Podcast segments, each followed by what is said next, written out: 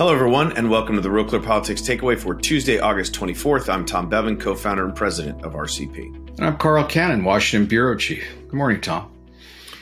Good morning, Carl. What do you want to talk about? Joe Biden.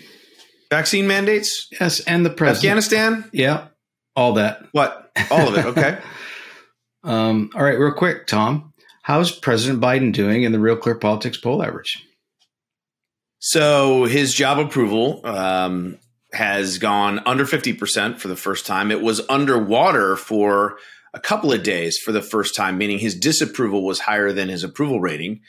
But he's now sits at about 48.3% in his approval in the RCP average, and his disapproval is at about 47.3%. So it's been, um, you know, he's kind of been on a, it's been relatively stable so far, but over the last uh, couple of weeks, we've seen it um, you know, taper off fairly dramatically. Obviously, due to uh, not only what's happening in Afghanistan, but also his handling of COVID is down. His approval rating on his handling of the economy is also down. So he's he's been dealing with a number of crises, and and I expect we'll see that continue.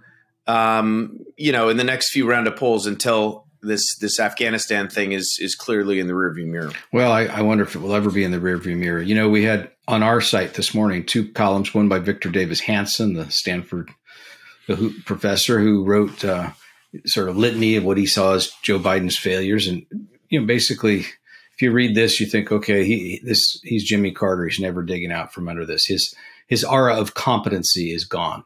Uh, then Robert Kuttner, in the American Prospect, we also had that piece on our, our front page. He said six months, uh, Biden will be fine. So I, I, but I do think there was one. I think the next six six months are key for this president because I'm not sure once a president gets a reputation um, for a person who's not competent or or isn't credible, it's hard to shake. So I, I think the I think the next few months are, are crucial for him. No, I agree, and that's one of the you know aside from just sort of the the images that have created this, you know, sort of nightmare, uh, logistical, political nightmare for the Biden administration. Um, it is. I mean, this is this is one of the things. I mean, Biden. It, it is sort of uh, exposed this this idea that maybe he's not up to the job. He's too old. He's not sharp enough. He's not the one actually making the decisions. Um, and also, he he had always said, Carl, that and one of the reasons that he was elected is he said he would always tell us the truth, and he has a reputation. When you look at those those um, you know questions about honesty and integrity, um, and you know he's been basically telling uh, telling the American public things that have been immediately contradicted by members of his own staff, by reports on the ground, and so he is has developed, I think, a bit of a credibility problem.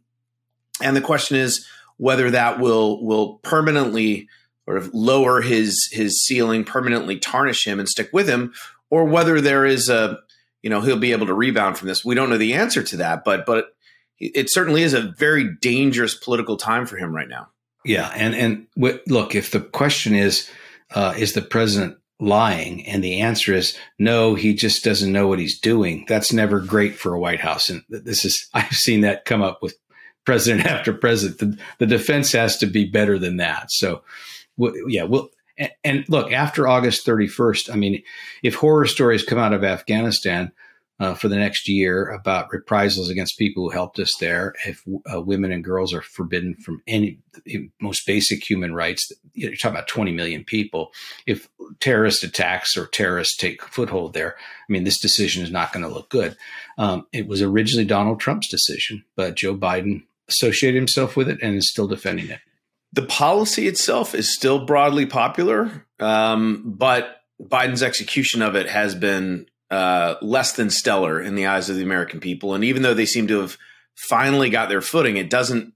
And as much as they want to focus on, you know, what they've been doing, it doesn't erase the question of, you know, why wasn't this done six months ago? Why wasn't this done? Why are we scrambling to do this now? Why did we leave the airbase and all these assets which got scooped up by the Taliban? And those questions are I mean, they're going to stick around because they're impossible to answer um, without, you know, I mean, the truth of that is is is not pretty for the Biden administration. So I think they're just going to try and not answer those questions well, and focus on the positives. Tom, you, as you know, I, I, covered the White House for 15 years, and you know, these presidents come in with great plans and, and they're going to do this, that, and the other thing. They're always going to be proactive. They're going to set the agenda. They're going to frame the conversation. This is their plan.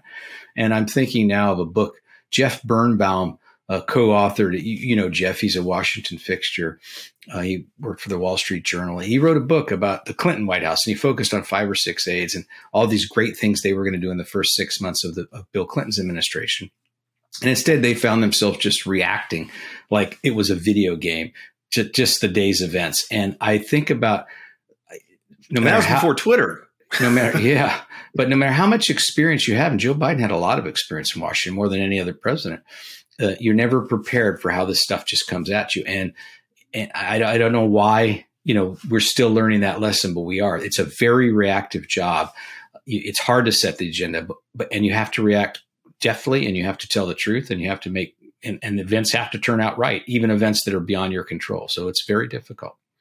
Yeah. Well, and the thing that's being sort of overshadowed by this is it's a critical week back in Washington as Democrats and Nancy Pelosi try and negotiate, uh, you know, a deal for this $3.5 trillion budget, in addition to the $1.2 trillion infrastructure plan that got passed bipartisan with bipartisan support through the Senate.